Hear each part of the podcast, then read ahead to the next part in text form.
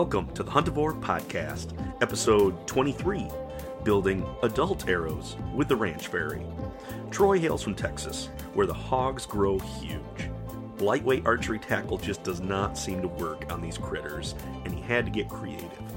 Now, he's putting together arrows double or even triple the grain weight of most whitetail setups.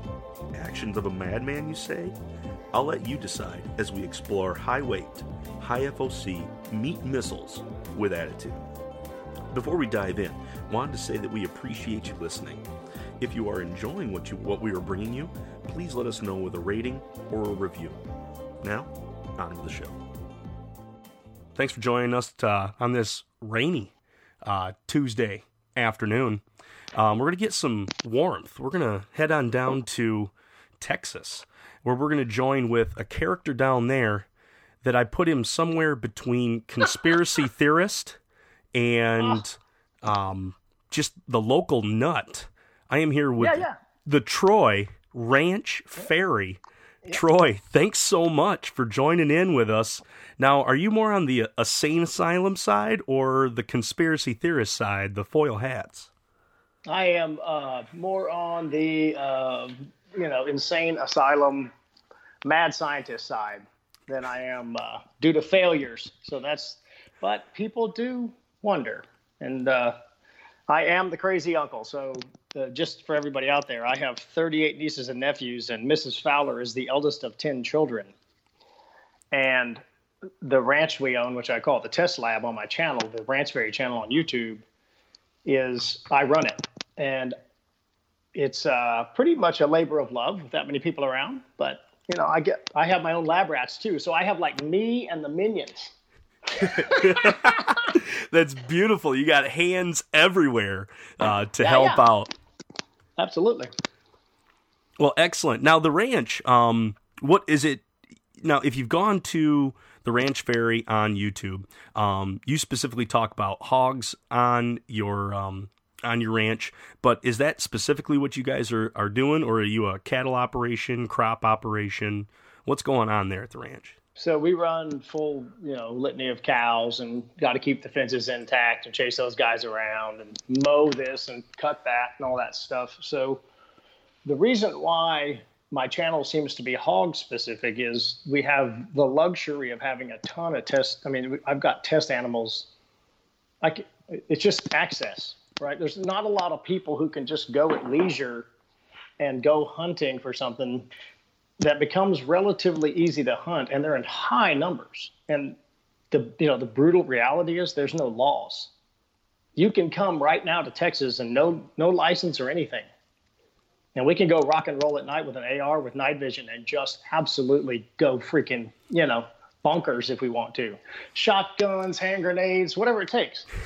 So it's a the the channel started through my own failures and we'll get into that later. But I didn't see product reviews and and bow hunting strategies and the critters. There's it's just access. It, Yeah. it- most people get a tag or two, or some guy draws his elk tag and the Gila for you know. It, it- he's not going to try to video. He's trying to kill a damn elk, right? Exactly. And I, I can't blame him. I can't blame him. Well, I don't have that problem. And I- uh, I'm just fortunate, and my heart is naturally to help people. I just I'm kind of a servant in this world. That's what God, you know, gave me this gifting. So, in my the way I'm built, I just went well. I mean, I got all these friggin' pigs, and they're really, really very durable.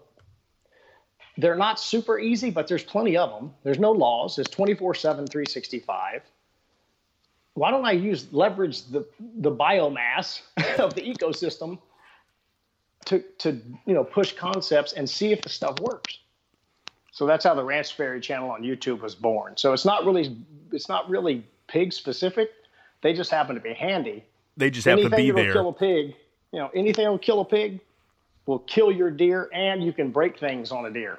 So it's an Exactly. upgrade. Well, hey, and that's that's kind of why I'm here.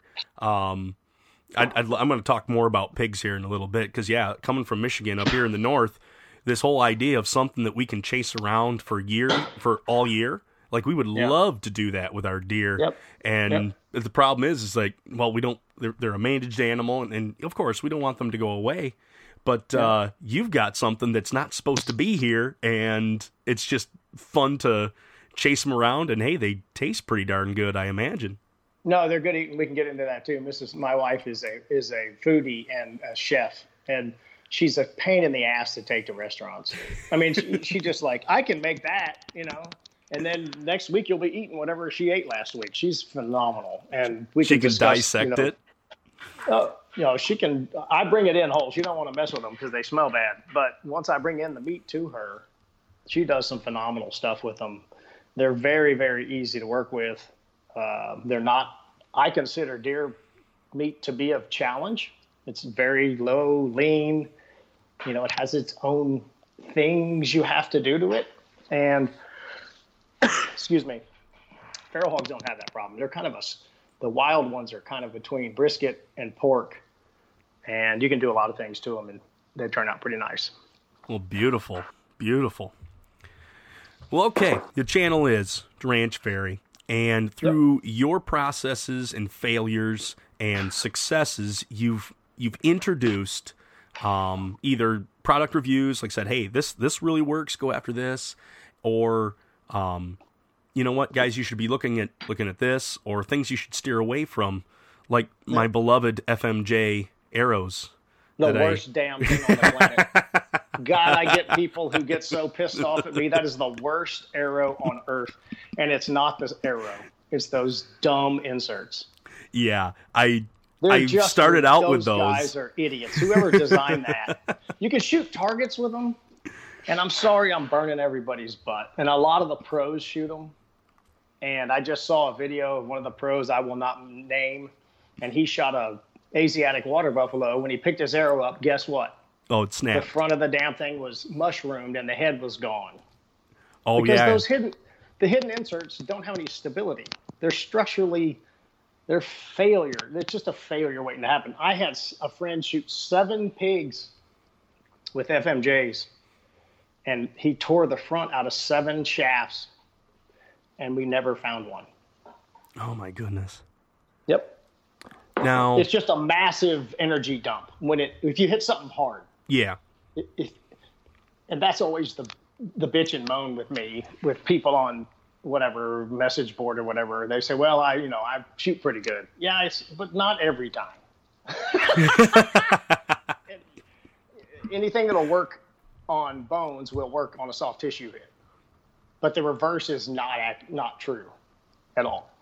So the channel started as a product review channel. I was trying to be product specific, and I don't like doing that. I, I don't. I don't want to review another bow. I think I find it to be terribly boring, and to be honest, it's it's overrun with people who are better at it than I am. So I've gone. I've steered away from that. There will be products in the videos you'll see, and I'm going. I'm chasing systematic effectiveness. That's where I'm going now. gotcha. Because with yeah, as it's been evolving, this is where then I picked up on you is I became interested in hitting hard things. I got burned hard. Um, Yep. you know, as a young hunter, um, Yep. getting into it, I threw together an arrow. I put on a broadhead. I didn't know what I, you know. I, I didn't know the structural integrity of that broadhead. It just, oh, it's Yep. on the shelf. It's gonna work. And Yep. sure enough, I hit a nice buck square in the shoulder. Watched him trot off, and I think it had more. I mean, it. I didn't sleep for the next couple days. I kept searching for this animal. Um, as much as I don't want to be like, you know, like he made it. yeah, yeah, I'm sure he made it, but still, I, I'm like my gut is torn. Yeah, sure. I'm Of chasing course. this Nobody blood. Wants to lose 'em. Yeah, I chased this blood and then nothing. It's like he just UFOs pulled him out of the air and he was just gone. No, it's just a it's a muscular hit, and he sealed up. He's fine. Yeah, Probably got the shoulder got it in the shoulder blade. Uh, Dr. Ashby and I were talking the other day, and he said that he paid some butcher to give him broadheads out of animals, and he said you wouldn't believe how many. He said he ran out of money. he said five bucks a broadhead. He said a guy brought him a box of just a guy who was, broadheads. who was processing gun kills. Yeah. wow. Yep. It's amazing, and So my story on that, you know, let, uh, let me touch on the fairy thing because I get a lot of crap about that. yeah, I want to hear about where branch Fairy hunting came space. from. So my uh, my just to let you know a little bit about me. So my I woke up and came out of the womb with a fishing rod in my hand. I just don't know what's wrong with me. I literally just still I'm 50 years old and I'm still trying to figure out how to do. You know, I'm still thinking about. I'm at work and I'm just like, man, if I throw the so and so jig, they're bound to eat that. So my first passion in this life was shark fishing off the coast and catching big sharks in the surf of Texas, and I got pretty good at it. And I always hunted along the way. And then when I took over the ranch about 15 years ago, I'm the ranch manager. So, you know, I got the card and I got I pay for everything and keep everything running and all that crap and keep the deer stands cleaned out. And so that's how the ranch fairy thing came. So 10 years ago, I started calling myself the ranch fairy with my family. So like So a, a would guest would come up and be like, "Hey, the Ranch Yeah. Fairy will take care the of ranch all fairy's this." here. So would you, you know, here's here's the typical order. Make sure the AC's working. We're coming down. You know, we need the scooter to be running. You know, we need the, the mule to be running good. We, we need some gas. The AC or the heat's got to be working, and we prefer the biggest deer on the ranch come out about 18 minutes after we get there. You know, it's be easier that way. Yeah, We don't want we don't want any bugs and no mice in the house. And like I said, I'm wired to, to serve people. So I just got to joking around. Some of the requests I got from the family were fantastic. It's just off the hook, right? It's just it's fantastic how people think when they live in the city, you know. And so uh, when I started researching my channel, I was like, well, I already call myself the Ranch Fairy, so I Googled it. Nothing came up. And I said, okay, on Google Analytics, that puts me at the top because I don't have any competition. right. And then, so secondarily, as a business decision, which I, I demonetize all my videos, I refuse to make any money off of it so I can keep myself clean and I can say whatever the hell I want because Hey, I appreciate that go. better than a better than a hundred dollars they're going to send me. Who gives a crap? If you shoot things, by the way, they demonetize you. So I do that a lot. Anyway, on analytics, the name came up. It's so weird in the bow hunting world. Nobody forgets it.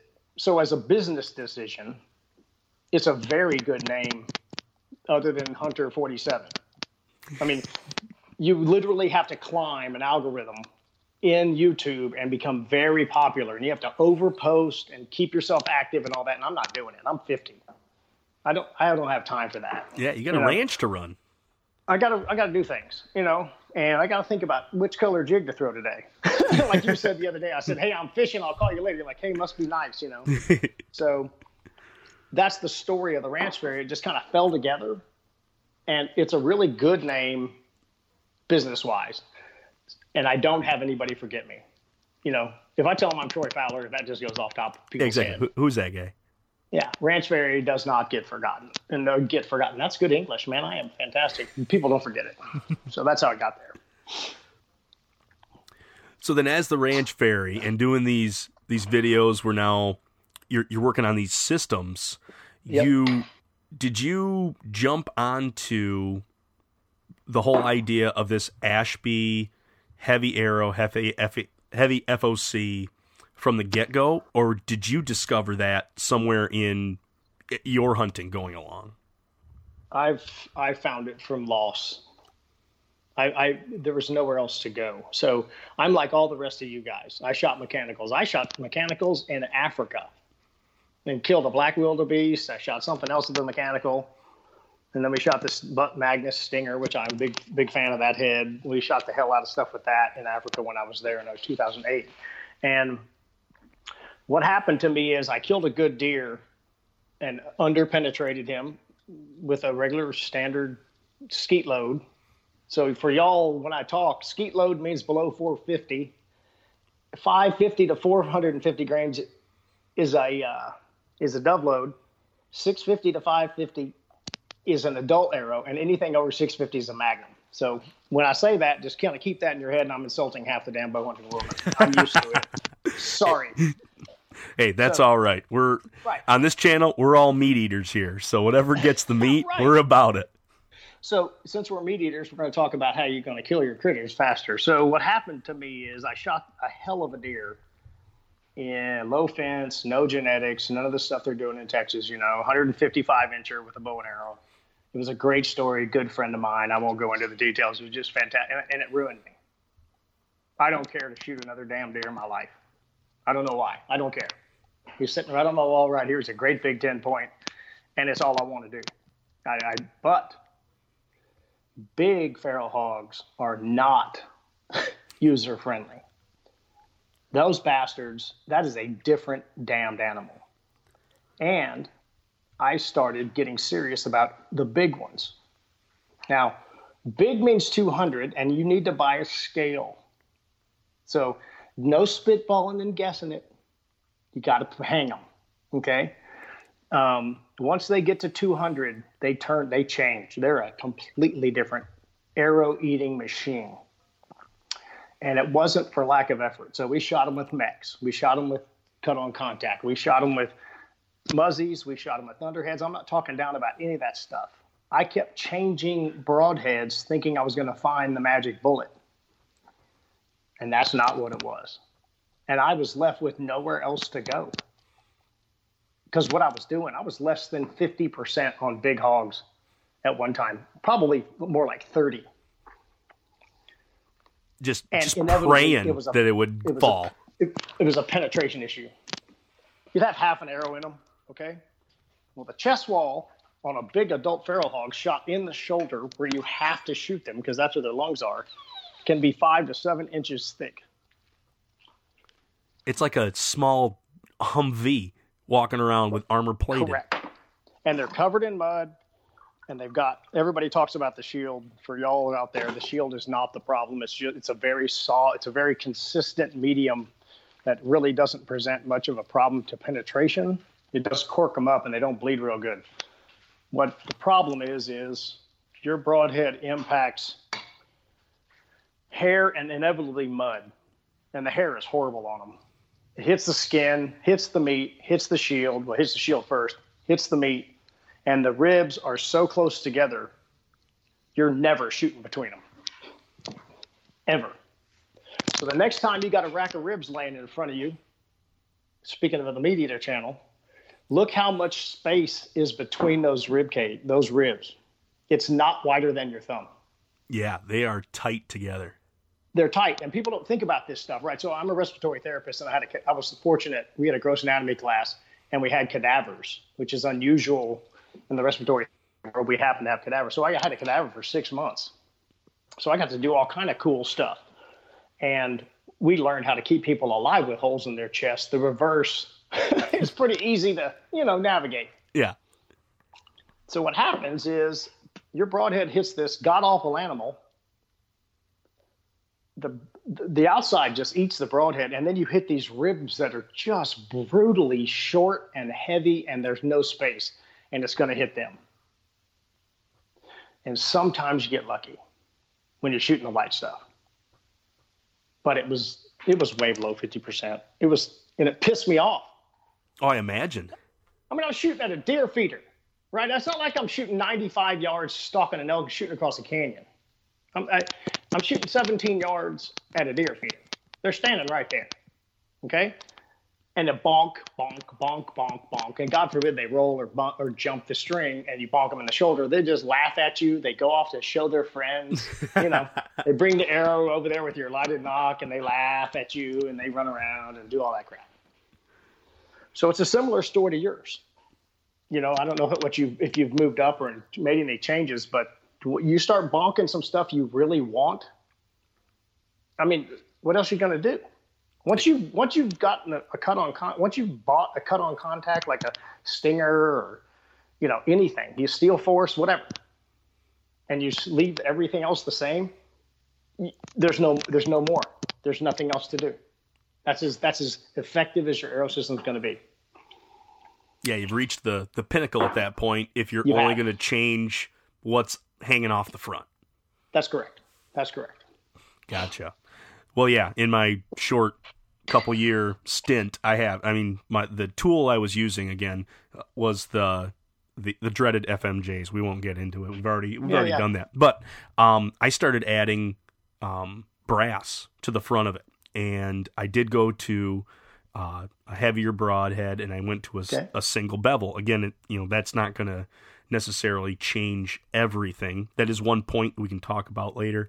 Um, but I did started adding brass to the inside, and from my first initial experience with a light arrow and then actually going to you know it wouldn't be an adult arrow it's like a You're a heavy an adolescent You're in, arrow the, you're in the high. You're in the 550 range with that shaft. yeah i was right around i think i measured it out i think we're at 557 with that one Yep. i i started plugging and it just it worked and i could visually see and i you know, granted this is only i've used it two years it i have visually seen it work better in fact i i hit the shoulder once on the deer last year that went mm-hmm. down and it went yeah i had full pass through and i have Yep. a shoulder blade that i can show look at that i plugged right through it and What that was the sound? What was the sound like when it hit the shoulder blade?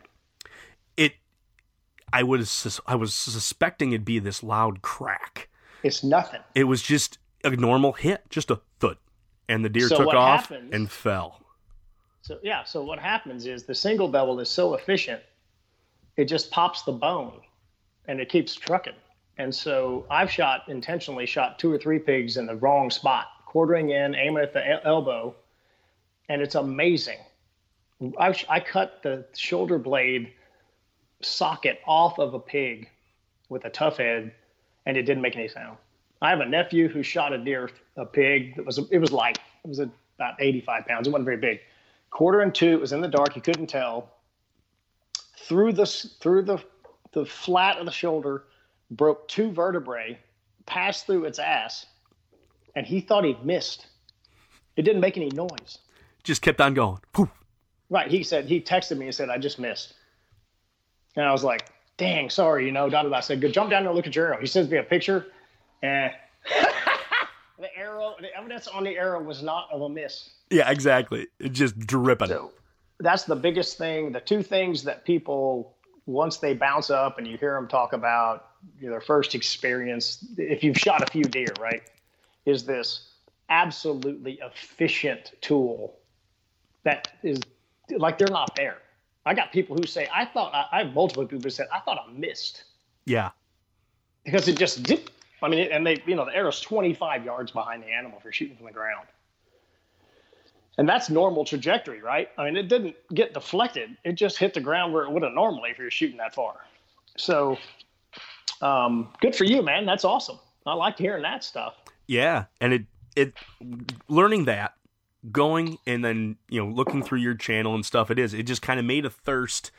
You know, I can't necessarily play as much as what the lab does down at the down in Yeah, Texas. At the That's what I same said, I said time, before. It's, yeah. It's I- access. yeah, I'm just lucky. and I'm I'm living vicariously through that. So I'm I'm hearing stuff and finding things. Like, ooh, that is a good idea, and ooh, that I sh- that would be something to try. Um, I was fortunate enough to get a hold of um, some carbon arrows that have some great weight to them. Um, I got a got a hold of some Day Six arrows. They're a, a, a newer company that's out there, and I've heard um, about them. I haven't messed with them yet. Well, what I like about them is, yeah, they're still heavy. They're this one is eleven point two grains per inch, um, and I'm running. I'm right around twenty nine inches. Uh, Yep. He's got several um, half out inserts that come with Yep. a collar that come over the top, and you actually screw it on. So then you end up, and I actually have the stainless steel version here. So that's a hundred in the uh, insert alone or the outsert alone. Yep.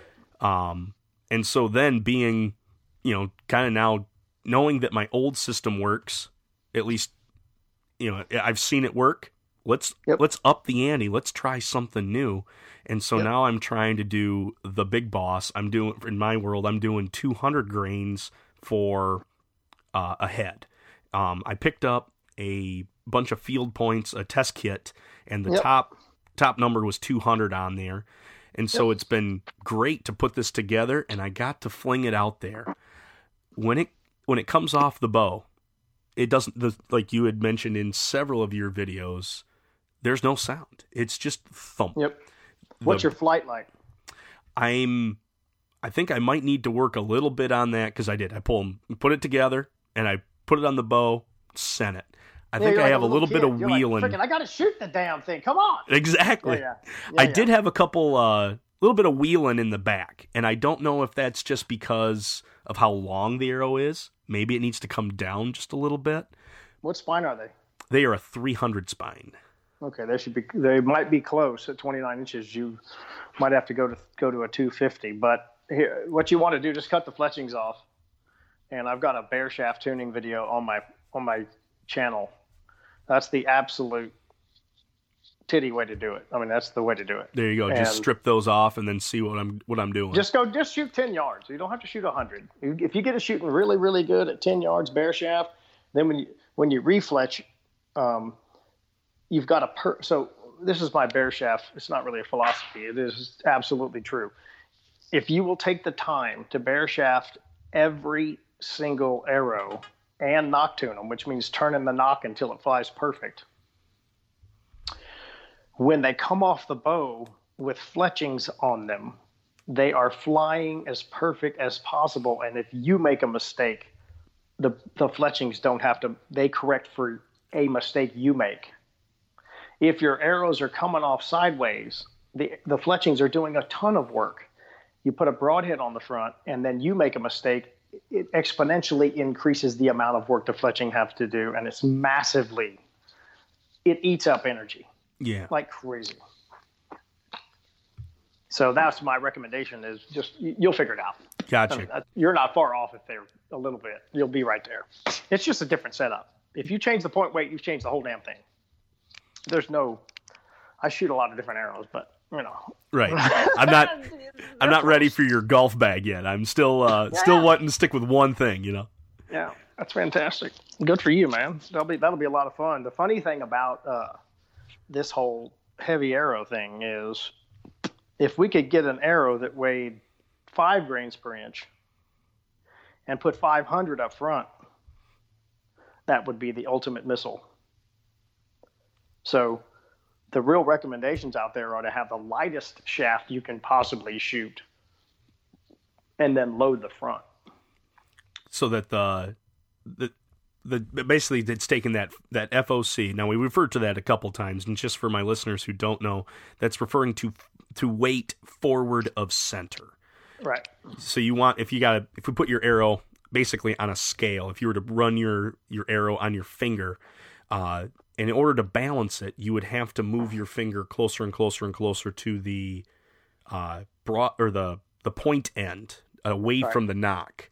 And the further that that is, essentially, is you're allowing more of the energy to be con- contro- or um, condensed up towards the front.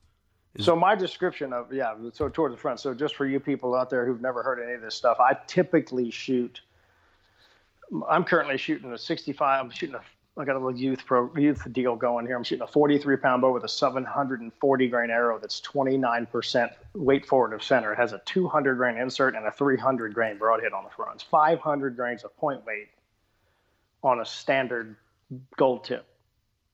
Go ahead, roll your eyes. I can't see you, so it's fine. but I'm just kind of my my jaws dropping. I'm just trying to hold yeah, it right. up. So here's the here's the sort of concept. Here's here's how I put it together for people. What you what you're you're taking an arrow system. So if you have a light point and a moderately normal arrow, you're asking that arrow to drive the point like hitting a nail from the from like hitting a nail with a hammer. That is the typical mindset of the average archer is I got to have this arrow pushing the broadhead through the target. Okay? when you get over 19% FOC, and I've spent a lot of time talking to Dr. Ashby about that. That's one of his magic numbers. And a 19% FOC, if you have, if you're running a regular gold tip arrow, standard weight, 300 spine, you need about 300 grains up front, and you'll hit that number. Okay, so all of a sudden, you have a 300 grain bullet pulling an arrow that turns into fletching the whole thing. So it's, It's like almost instead of kite. instead of pushing, it's pulling. It's pulling. And that you have this massive projectile, density wise, mass wise, okay, pulling the tail of the kite. Your arrow flight is unbelievable. And when it hits stuff, it pulls the shaft through. I mean, it's just, there's so much mass there. So you're doing fine with those shafts. Don't, you know, don't go change everything. You're fine. Yeah. But in an ideal world, you want all this load up front. So you have this, it's essentially a bullet that is being, that's flying towards the target, excuse me, flying towards the target with a kite tail on it. It's a totally different thing. Yeah. Just know. as you're you're explaining that, I'm I'm holding I'm actually holding the arrow myself. I'm holding it, and what I can do is if I hold on the nock, if and I'm pointing the the tip away, like I can I can feel what the broadhead or the excuse me, it's just the field point, but I can feel what the point wants to do. My hand has to work harder to to direct that point. Like it's in command. If Yep. I flip that, and that's just holding it. If I flip that around now, and if I hold it from the point, that I can do easy work. I can manipulate the back of those fletchings. I can manipulate the nock end just with a minute move of my finger. It's the total command is up front. How much less in order for those fletchings to work if it's that light? Mm-hmm. It's that arrow is going to straighten out, and you know, I guess if somebody's looking to, I don't know, they they need evidence of what you're saying. That's one thing to do right there is to feel just how much weight is up. You know, you grab yourself, grab your uh, arrow by the point end, and just how you can Mhm. manipulate that arrow. That imagine that being pulled as opposed to being pushed. That is Correct. I mean, as much as theory, you've brought that to brought that to life.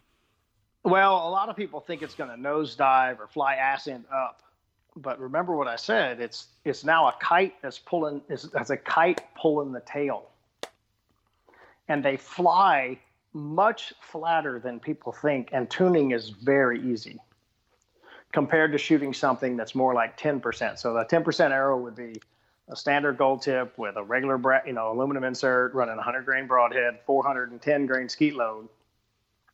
FOC is about 9%.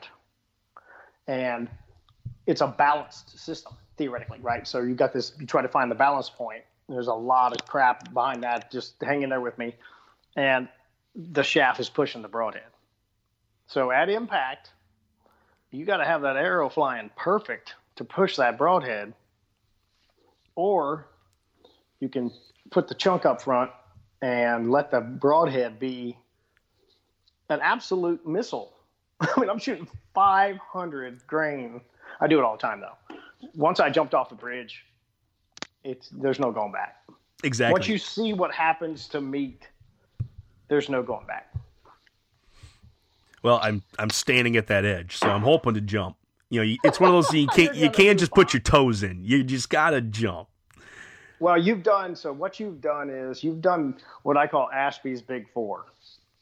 So Ashby's Big Four are structural integrity, okay, and then followed by that is perfect arrow flight, which you're going to work on that.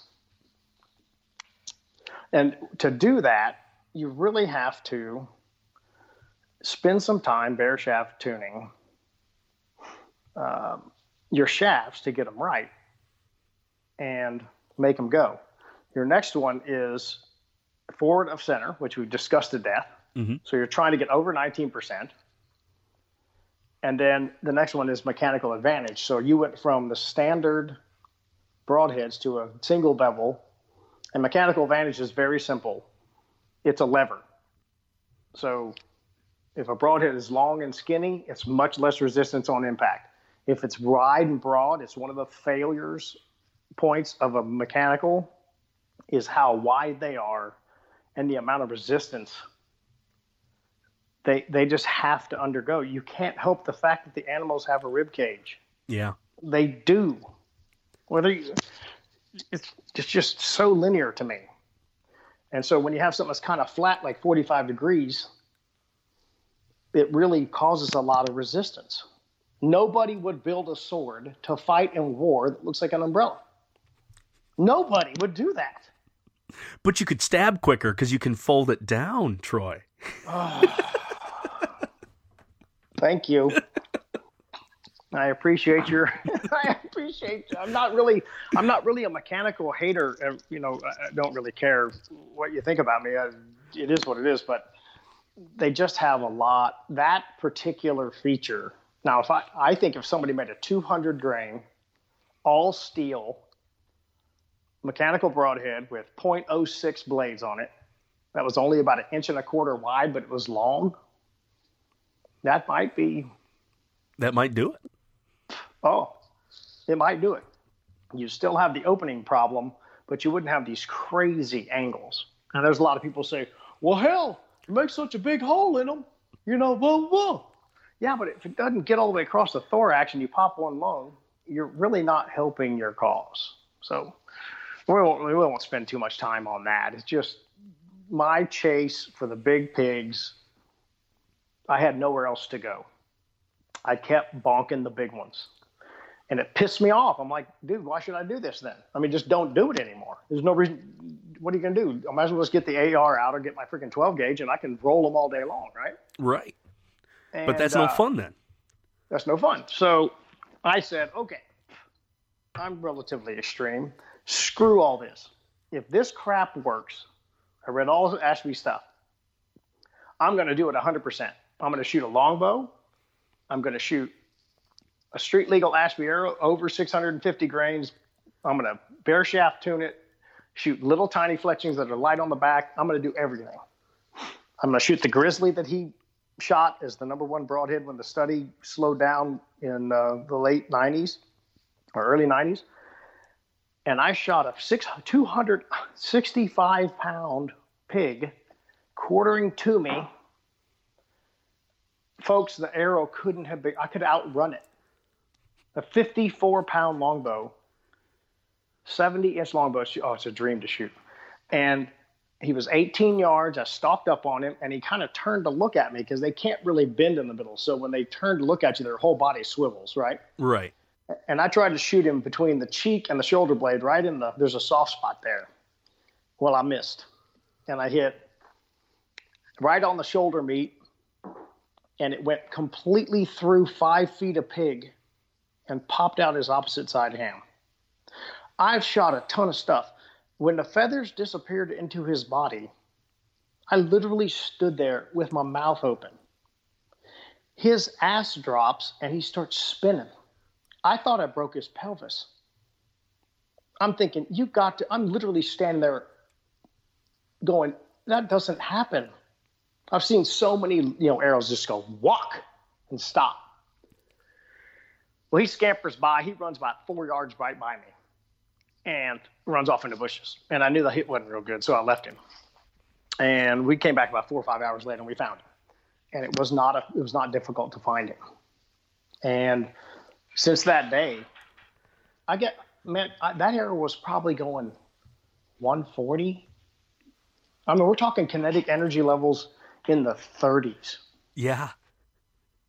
and it just went through him like no sound cut all these ribs going in. It had to because they're lined up like a picket fence when you look down at, you know, lengthwise.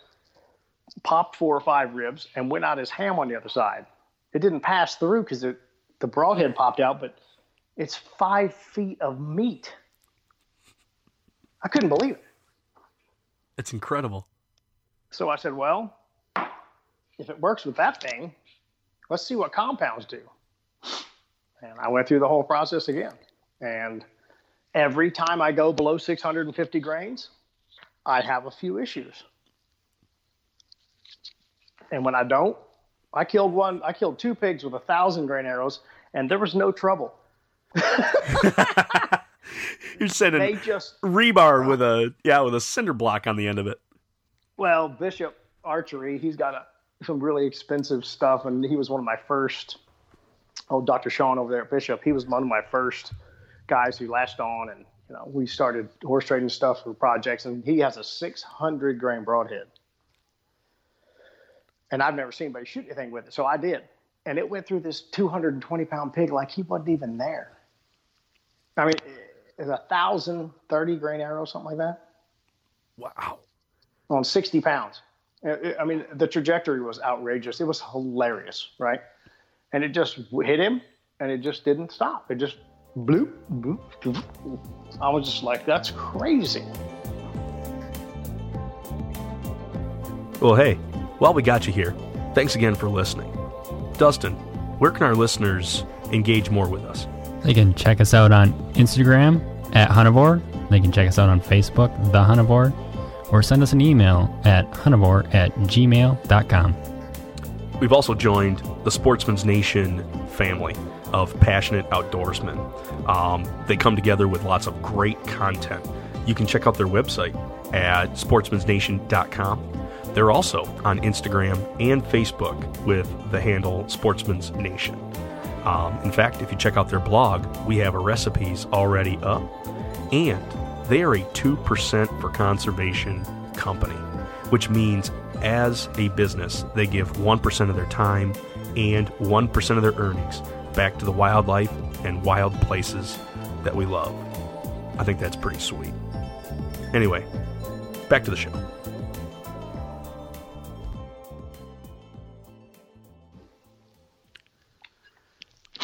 So, so that's sort of the story, yeah. Yeah. So I've seen you know the, these massive hits that you get, like you, you know quartering away, or like you said, like these these pigs, they they're like a top. They have to spin their whole body, and so when they right. react, it's a spin. And just with the the deer in Michigan, they've been conditioned as well with the amount of yep. pressure they have. They, they bounce ju- a lot. They bounce, and they just they live their life like ready to run they yep. look up, they find hunters, they are just yep. they're ready to go. And I'm only in control, you're only in control of that arrow to the point where you release the string. Either you pull your release for the compound or you finally take that last bit and you relax as you pull with your your longbow. That's the end of your control. The Correct. arrow is now in flight. You've done you've set the path. It is on its way Yep. The wild animal is going to do what the wild animal is going to do. And I think with the system that we're putting together, and I loved how you broke it down into the Ashby top four, where you took yep. this big big study and broke it down into those four four compound or four areas. Yep. That what we're what we're wor- worried about is not necessarily getting the arrow to the animal. It's Correct. now what are we doing when we hit the animal? Right. And doing this, I think, is going to save a a lot of hassle for hunters in trying to find animals on a on a whoopsie miss. You know, you may be on, but that sucker ducked enough that it's now in a bad spot. Or in the case of like a pig, where it is spun and you've gone from broadside, gonna go straight through the shield, to now you got to go through shield and like three ribs in order to get to vitals, this is where it's going to save you. Is it's going to save that. a bunch of deer hunters a lot of anguish because of the when the when the deer jump you. I talked to Doctor uh, Doctor Jim out there a while back. He's a biologist, and I, he and I were talking, and also Grant Woods, and if you watch video when a deer's head is down, he has the ability to pull his head up and and drop his shoulders by muscular reaction. It's not gravity. They physically tur- pull their head up and their shoulders, they bend, and everything drops faster than gravity. I don't have a single video where anything stands still when you slow it down. Not one. Every one of them moves. That's three inches, and some of them it's a lot.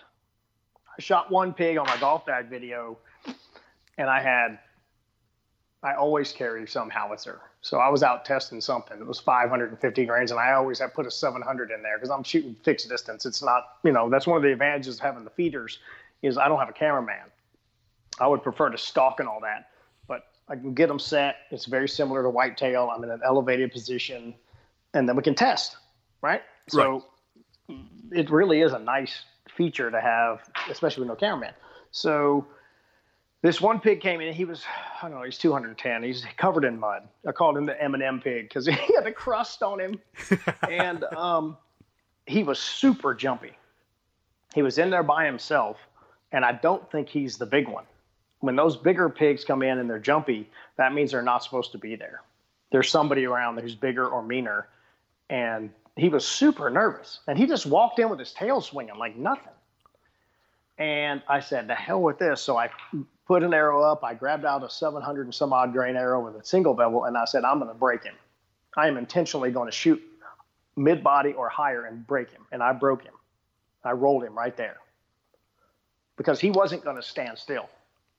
There was no possibility he was going to stand still. So I just said, "Fine."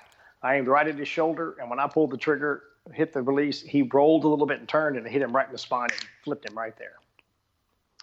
And if I wouldn't have done that, maybe the other arrow would have worked.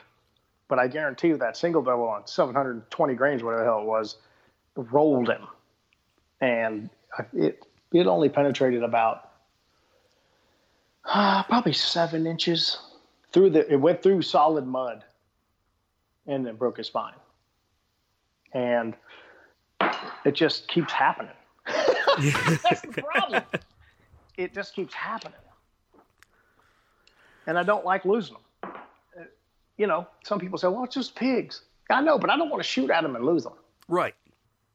Uh, it just it pisses me off. So now I don't have to do that, and it's just been a really fun adventure to see something go from you know my success rate before was uh, really low to absolute confidence to the borderline of arrogance. I mean, I know I got something that's going to work. I don't have any doubts. If they drop and throw me a shoulder blade, I'm sorry. Your spine's going to be in trouble because it's coming, bro.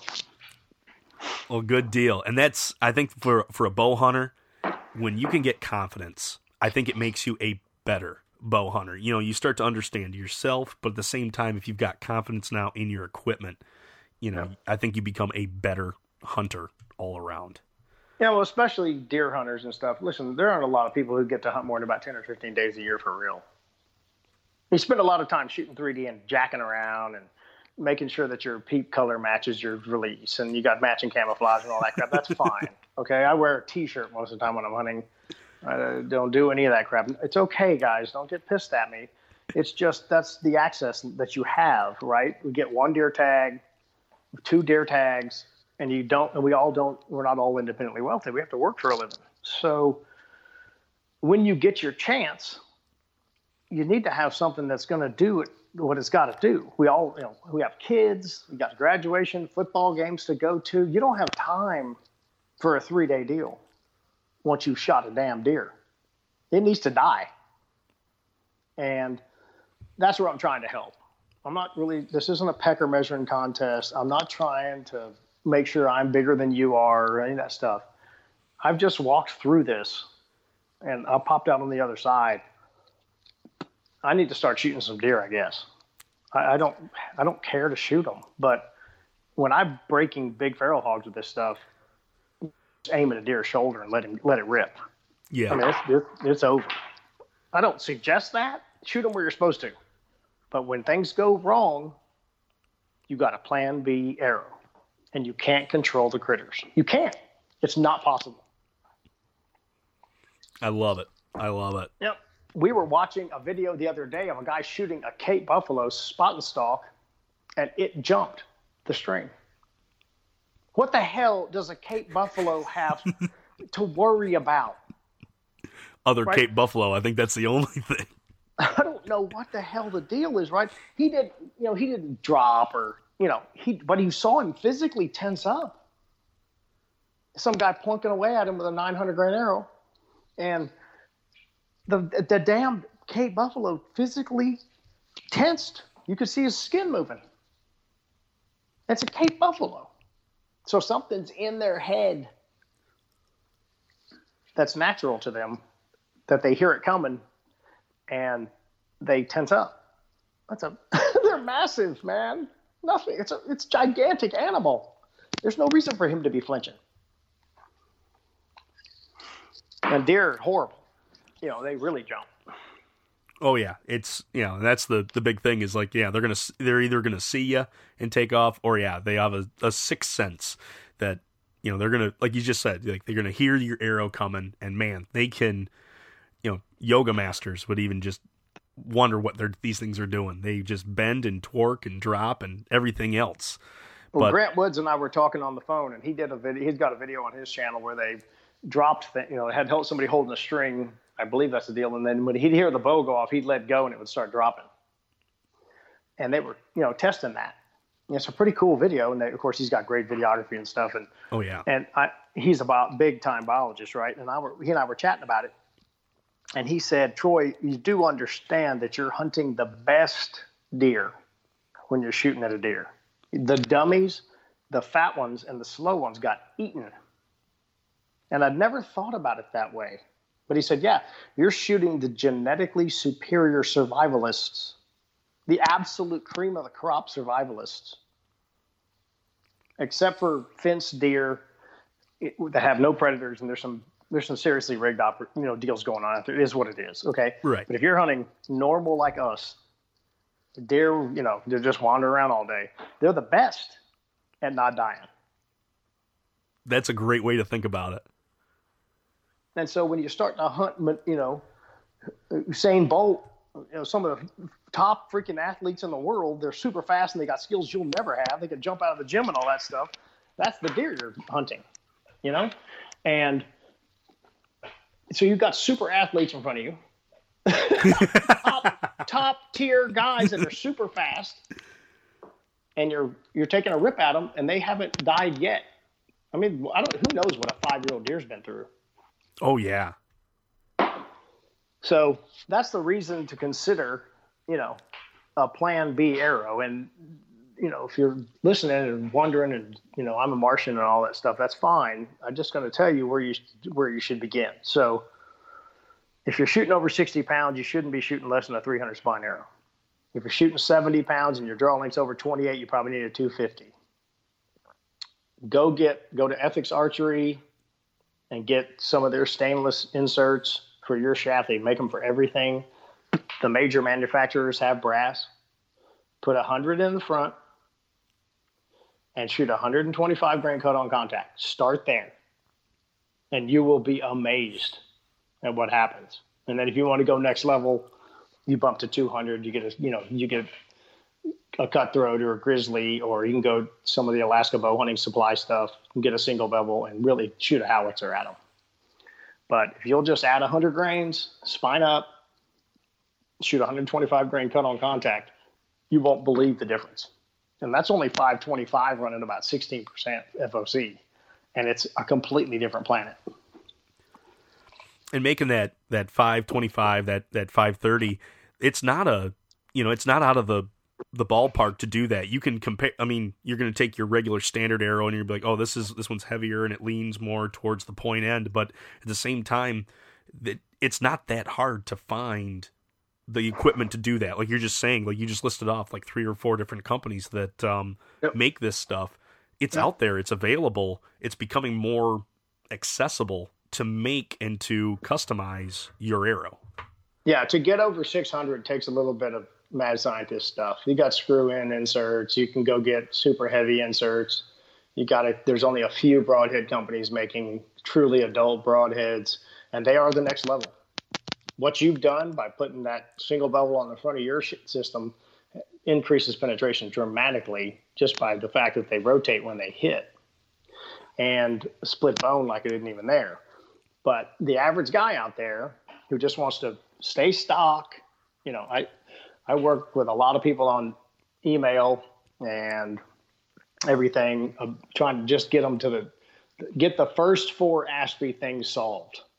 Get a better integrity broadhead, you know, hyper tune, get your FOC in the high teens, and then keep moving forward from there. And everything will start to work out. I mean, it gets it gets it gets really good. It's it really helps your success rate. And those few days in the field that you get, you know, it's just it's just it's worth it. It's worth it. It is. I think you had a you had a quote, and I, I, I remembered it out of one of your videos, and it was, you know, we're, bow hunters. We're practicing anyway.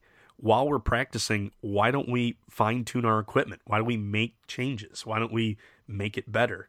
And I thought that Yep. was a really neat thing. Is it's I'm not out there just, you know, ripping arrows to rip arrows, but now like let's fine tune the stuff. Let's make an adjustment. Let's not just Right. waste the time out here.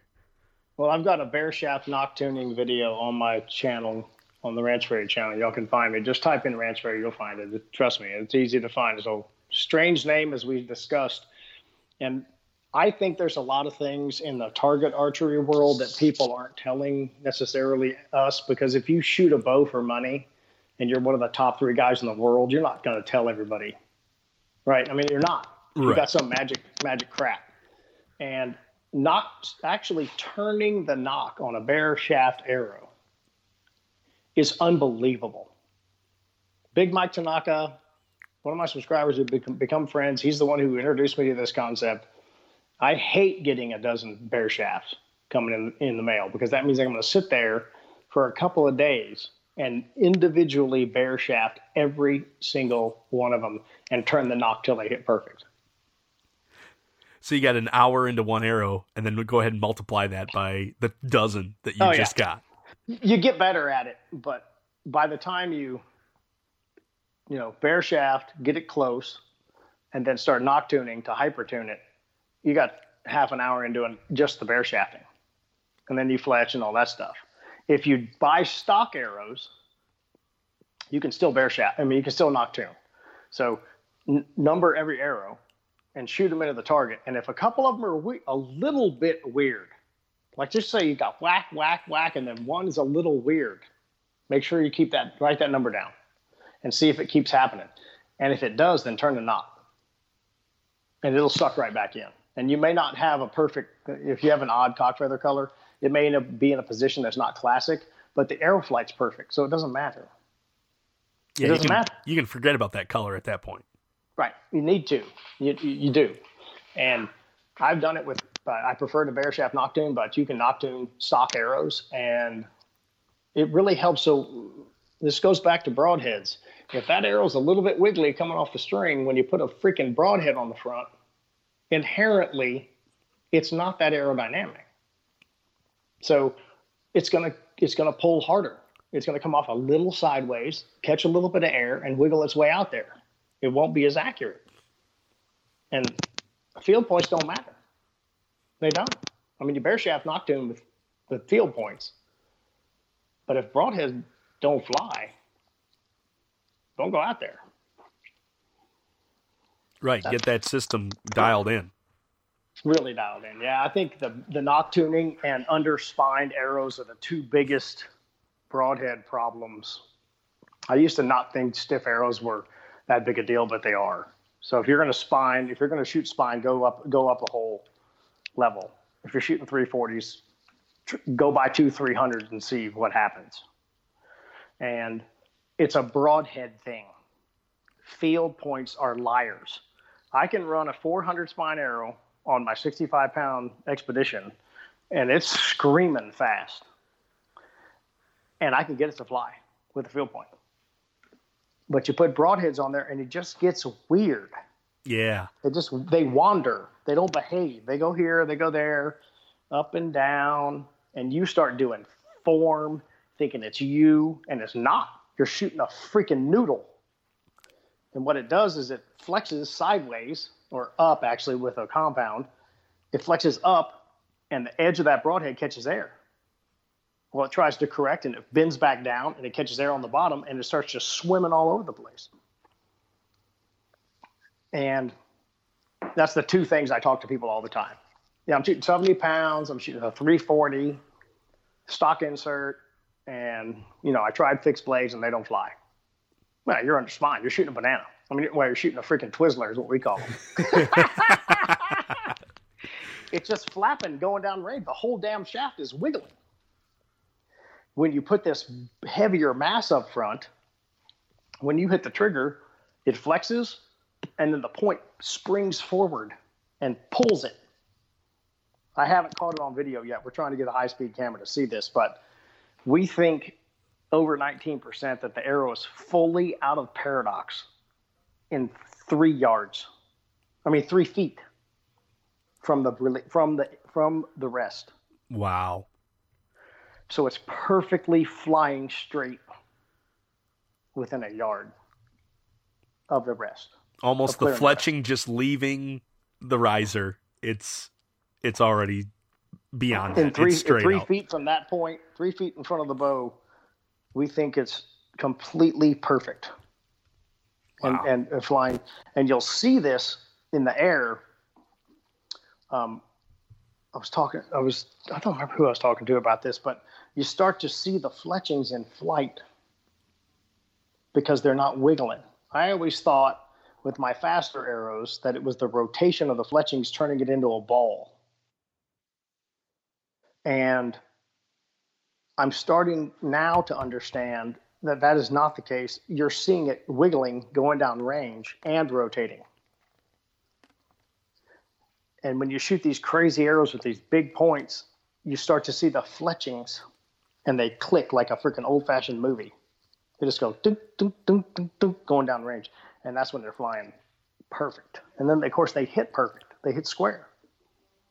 They hit meat square. So it's been a fun adventure. I mean, it's it's it's really fun to to go out there and know you got something in your hands that you're not, you know. And when you hit them perfect, they're dead. Yeah. When you hit them a little bit wonky, you have an exceptional chance of breaking something. I hmm. I laugh. There has been a run of Ranch Fairy emails about people who are concerned about their arrows breaking after they hit something, and I'm like, I don't. What What are you talking about? They're like, well, you know, I really don't want to shoot stuff forward because I might break my arrow, and I'm like, you know, uh, okay, but like, don't you want to get your deer? I was gonna say we're we're out here. Yeah, throw the. it- it's a chopstick now. Throw it aside and let's get after what we were out here for. Correct. I mean, we I've started shooting. I try to break the other shoulder now. So I aim at bones on the other side. That's my goal every time. And I'll, I lock them up. They get locked up a lot on those bigger pigs, so they hit you know two or three ribs going in, and then they'll hit that real solid shoulder and the, so they got the rib cage and then the shoulder blades on the outside. And it's trying to force everything out, so it gets caught up a lot in there. It's not as it's easier to penetrate going in because the in, the meat and everything flexes in, but the other side everything's going away. You know, the mm. ribs are curved away, and it kind of catches in there. And when I see that, I'm like, oh yeah, that damn thing is dead because it's it's locked up. You know, it's gone through the lungs and it's forward. And a little tip from the fairy. I tape. I put a little bit of tape, electric tape, on my lighted nocks, so that they'll so that the, they won't bounce out. I've had them. I've had the broadheads hit so damn hard they shoot the freaking nock out. I want that nock. I want them to go with it, and then if they break it off, it's just another thing you can find along the way. Yeah, So if you get down out of the tree and you see your nock laying on the ground, you know the half the shaft's laying on the ground, and it's lit up, you just go there. Like you know, okay, we'll start there. There's no reason to blood trail over there. exactly. And often they're, they're attached to the pig, so that's handy. that's the ultimate handiness. There you go. When you, yeah, when you have a little beacon going over Hey, here. look at that thing. Maybe that's got something attached to it. It's really, really good. Well, great. And like this whole idea, this whole concept that I really wanted to talk with you about is like that's my my biggest goal, and I know for my listeners as well is we're out here. We want to put something on the ground because we feed our families with this. The Yep. less that animal stresses, the less that you know pain that animal's going through, the quality is going to result into the meat. And Uh, finding them faster too. Exactly. Oh, that's just- that's Cooling them down, open them up. Yeah. Um, so now I want to kind of shift gears here, and we've gone from the arrow end, and now I want to go to the kitchen side. And I know you mentioned that uh, you uh, you enjoy a lot of your hogs; they're versatile. You know, you, Yes, the, between brisket and pork that you were saying. I want I want to know what the Ranch Fairy special is on pork. I'm I'm jumping into my my two dish breakdown. And Okay, good. Here's the. I got it. I I- already got that figured out Perfect. all day long, bro. What is the por- what is the porky treat that is at the ranch that the ranch fairy throws together? Okay, so you, you get your pig on his belly and you take your knife and you stick it right between your shoulder blades and you sp- unzip him all the way to his butt. And you cut the skin away from the top down and you pull the back straps out. Okay? On your backstrap that you have now in your hand, there's a big piece of silver skin on there and it's very, very tough. Oh yeah, you could So tread ti- it- yeah, you tread tires with that. Right. So it's it's handy. So what I do is I get them cleaned up, blah blah blah blah blah. You know, put them on ice, get them right. Flip that meat up. So up means the meat side that was towards the ribs is clean, and that skin is that's that skin that's on the back's down. Get a fillet knife, and cut down and hit that skin and just fillet them off, right? You, and cut them about half an inch wide. Okay. Gotcha. So you got you got backstrap medallions essentially, and you pound them with a hammer, pretty flat. You don't beat them till they're you know transparent or anything. You just tenderize them. They don't really need to be. It just helps spread them out and they they cook better. yeah. And then uh, just crazy Janes and flour and bacon grease, baby, just to make it ironic. And you fry them. You dust them in the flour and then fry them in the pan in the bacon grease. You don't need egg or anything. We're not chicken frying them. We're just sautéing No, them. just just dusting them, and then you said right into the right into Right the bacon into- grease. And it's not a lot of grease. It's just grease. It's just a little bit of grease. We have bacon. I mean, I'm from Texas. We don't know any better. We have grease. We have bacon grease all the time. It's part of the world. so on the side, red cabbage, baby. Oh, so tasty. So cut your red cabbage up, get it pretty small, bacon grease, throw it into a pan, put on low heat, and just keep stirring it. A little salt and pepper in there. You're cooking your backstraps as they go. The backstrap's done put it in the oven on about 200 and then get some cream add a little more grease some salt and pepper and then you take your flour that you were dusting the pig in and you throw it in there and you make gravy with it. Oh yeah. and it is it's outstanding. I love red cabbage with that. It just seems to be the right thing with that particular uh, item. That's my favorite thing to eat on the feral hogs. We barbecue the hams and all that stuff but and the ribs on wild ones aren't really the ribs we get at the store from 800 pound things that have been laying in a pen for their whole damn life. They're humongous right? Right, they can barely stand up. you can do ribs off a wild one but they're not the same. But uh, that's probably that's my favorite thing. Mrs fowler can just flat oh good lord. It's hard to keep people out of the house. So good That is, I love that cutlet idea. You know, you just you know you, you make something that, I mean, backstrap normally off a deer like that's one of those things that's prized. Like, oh man, Yep. to to pound it. Are you serious? That's sacrilegious, but it just goes right along with your thinking. You know, just try it before you hate it, and that Yeah. sounds like a great way Well, to use that piece of meat. a little bit. You don't beat them, like I said, you don't beat them till they're paper thin. You just put some marks in them, beat them a little bit. Uh, It works kick ass with deer backstrap too. That's how we do with deer backstrap down here. A lot of people deep fry 'em, but Julie will take that a deer backstrap, and it's exactly the same strategy, and it, it is just phenomenal. So sometimes I'll shoot a big one and and uh, that's you know I'll pull the backstraps out immediately, and then we'll go to butchering them properly. But I'll yank them out and throw them and throw them on ice and cool them down and get them going. Good deal. Good deal. All right, this is the big ender. This is the big one. Troy, the ranch is empty. Everybody's gone home. You've, you're done with the chores. It is date night with you and the Mrs. Fairy. You are making it special. You are going to cook in for you and the missus in order to make the date go right. How, what and how are you preparing uh, your dish? I am going to keep it wild game. Now it's going to open it up. It can include pig, deer. It can include uh, anything that you've fished for. Could even include the sharks that you're going for. Opens it up, but it's got to stay wild game. What are you cooking on this date night to make it go right? I would have been fishing in the surf in the summer with topwaters, and the water would have been green and beautiful, and the speckled trout would have been behaving. And I'd have four pretty big trout, and we would make trout almondine. Ooh, explain Yeah. almondine. Give So us the just for- details on that. So speckled trout, you know, and same day speckled trout. We're talking like catch them and eat them. No, no, don't freeze them. So trout almondine, you just a, a speckled trout in the surf is the a speckled trout itself in saltwater is just a spectacular eating fish. And so with trout almondine, we just fillet them and you know cut the rib cage out and all the standard stuff. And then um, you just butter, salt and pepper, and saute them much like I talked about the backstrap. And we just cook them till they're a little bit browned, not through. Okay. Okay. Set them aside.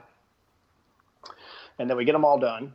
And then we add a little butter to that pan, throw some almonds in there, and we, we caramelize the onions. And then you pour that on top of the trout and you throw them in the oven for about 10 minutes. And, And, that, that's have, to finish them off at that point. You Right. know, you've just browned the outside. Now you're using this um, the almond and the onions mixture. That's going to go on Right. top to finish them. That goes on top to finish, and they're already warmed up. So you know, two, three hundred degrees, nothing, nothing crazy, and uh, let them cook in the in the sauce, and then we'd have probably mashed potatoes or rice with that, and then probably a salad with Italian because Italian goes good with those fish, and that is one of my favorite. Uh, I mean, not- just I like catching friggin' speckled trout on top water, but that part's outstanding. Yeah, there's fun there, and I'll just continue it on into later. Oh yeah, when when that surf's right down in Texas, you see them coming. I mean, you're working your top water, and you can actually see this gray thing coming and just eat it. It's oh, it's spectacular, and uh, that would be Mrs. Fowler would be very happy with that. The funny thing about her is, if we're having date night and I'm bringing in trout, she's cooking. She's like, "Nah, get the hell Yeah, out of the way." get out of I'm here. the oldest. I'm the oldest of ten children. I got this. So I would not be allowed to cook. I'd be allowed to kill them and clean them. She ain't doing that. Bring in the fillets. You know, get them right. Put them in the fridge, and then she's going to cook. So I'm very fortunate. Mrs. Fowler is a fantastic individual, and I've been married to her for 30 some odd years, and there's no signs of that ending anytime soon. So we Well, get along good really deal. well, and Good have a great relationship. Well, hey, congratulations on that. That's a wonderful feat. And hey, kudos to uh, Mrs. Fairy on cooking wild game. I know there's some wives that are like, nope, not my deal. I'm not going to do it. And that's awesome. She just jumps in and She- takes care of it. Yeah, she don't want to mess with them, but you bring her the pieces, and anything can happen. The woman will go crazy. She puts on her little glasses. She has this freaking apron that has a some kind of a damn bird on it eating something else, and man, she just goes nuts. There's flour flying, and oh, it's fantastic. So there's no starving to death at my house. Good deal. Well, Troy, uh, I want to go ahead and just give you like a you know a couple minutes here or a couple seconds here. Uh, where can we find you? Uh, this is your shameless plug. Where can we find you? Where's the Ranch Fairy? What's it about? And uh, how can my listeners uh, continue to enjoy your content? Just the easiest thing to do is just to Google Ranch Fairy and I'll come up. My, my YouTube channel is my primary modality for interacting with the public. I'm here to help you. I'm not like there's a lot of people out there. I don't know if they answer email and stuff. I get a lot of emails where they say, "Hey, thanks for responding." So my email is troy at ranchfairy.com. If you have questions about this stuff, you know, don't tell your friends. don't tell your friends about your medical condition. You can call me, text me, or email me, or whatever, and and I'll, I'll interact with you. And if we got to get on the phone, I'll, I'll, I'll holler at you on the phone, and we'll get get you straightened out. Um, I've got some real basic products that I you know talk about all the time. I can help you improve your effectiveness. You can find me on Facebook. I'm 50 years old. I don't do social media very much. I don't really care. I just have things to do. But somehow my Ranch Fairy channel got tangled up with my Wray Ranch, which is the Test Labs name, Facebook page. I don't know what the hell happened. So it's W R A Y Ranch Fairy on Facebook. I'm not crazy active on there. I'm not gonna. I don't post every picture of me. I occasionally do some stupid stuff, but I don't. And then on Instagram, I you, you'll find me on the Ranch Fairy. So sometimes I post stuff, but usually only when it has value. I just, I just, I don't, I don't care. I know I'm supposed to post, and I get emails from companies saying, "Hey, if you'll do, you know, we'll send you this if you'll post this many times and all that." And I'm like, "No, I'll just buy it." I'll exactly. store, I'll buy it. I'll give tell you what I think about it. Twenty bucks, and if I don't want to post, you know, I don't want. I don't want to feel bad about that. And that's another reason why, like I said, I demonetized my whole channel. Um, I don't want to have any in kind of incentive for anything. If I want to say what I want to say, demonetizing everything just helps me sleep better. And you know, it is what it is. I'm not knocking any other YouTubers. There's a lot of guys out there who make a little bit of money reviewing bows and all that stuff, and I covered that. That's not really where my heart is. And I'm outspoken a little bit, and I say a few crazy things. So I enjoy the latitude.